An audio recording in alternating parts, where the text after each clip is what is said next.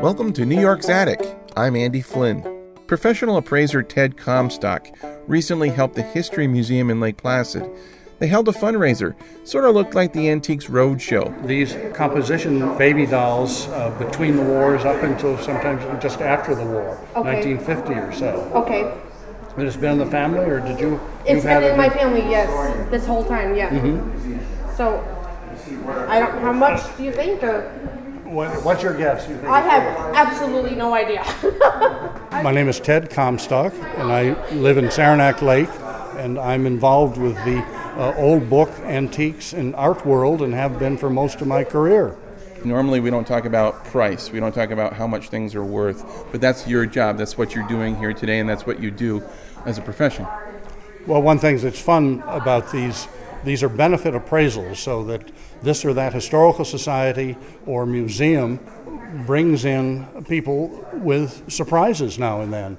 So that when I was first here at the Lake Placid North Elba Historical Society, now maybe five years ago, two fellows came in with a little cedar canoe. Turned out to be a Rushton canoe. They paid their five dollars, and I said, "You have a ten thousand dollar boat. What does that mean to you?" And they said, "We don't believe you." I said I raised my right hand. It's the truth, and I was able to identify it for them. They went away with smiles. I'm Doug Hoffman. I live in Lake Placid, originally from Saranac Lake. And what did you bring in today? Brought in a couple items that were in my mother's basement of the house that I grew up in in Saranac Lake. is on Franklin Avenue. It was a cure cottage. And uh, I, one item is an Edison battery from 1890, and the other is appears to be a cookie jar from the 1930s. Did you know it was a cookie jar before you brought it in? No, I, I had no idea what it was. How did uh, Ted figure out that it was a cookie jar? Well, it's pretty simple. he, he read the label on the bottom. What, what does it say? Can you turn it over and kind of show me? Or? Let me take this out. This is the battery from 1890. It's an Edison. It was built in Orange, New Jersey, and it has the date and the patent right on there. And manufactured by the Edison Manufacturing Company. Where did you get that? That uh, that was at the Cure Cottage. That was at the Cure Cottage. What would they have used that for?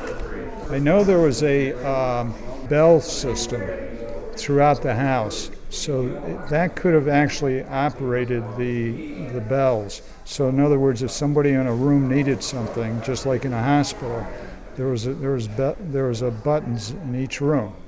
And so the cookie jar. The cookie jar. I mean, I've carried the battery in that for years, and I never read the bottom of it, but it's pretty neat. It says, "Property of I for You Cookie Company Incorporated." Whoever that was. And so, if uh, they're around still, this is their property. Maybe I have to return it to them.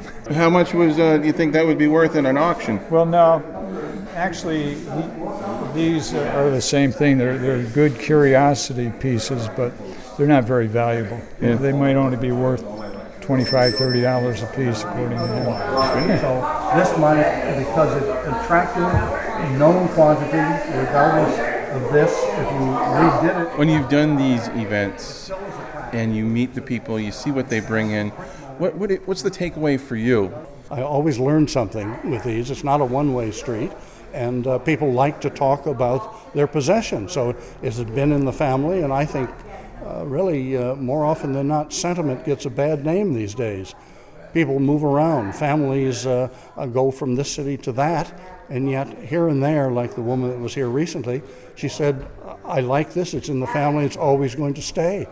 I like hearing that because we live in such a transient world, so that people value family things.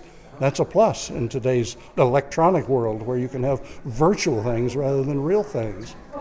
Great, thanks, Ted Comstock from Saranac Lake. I thank you, Andy Flynn. Thanks for listening to New York's Attic as we uncover New York State history one artifact at a time. I'm Andy Flynn. This program is produced by Hungry Bear Publishing in Saranac Lake, New York. Music is by Dan Berggren. See photos from this show at hungrybearpublishing.com.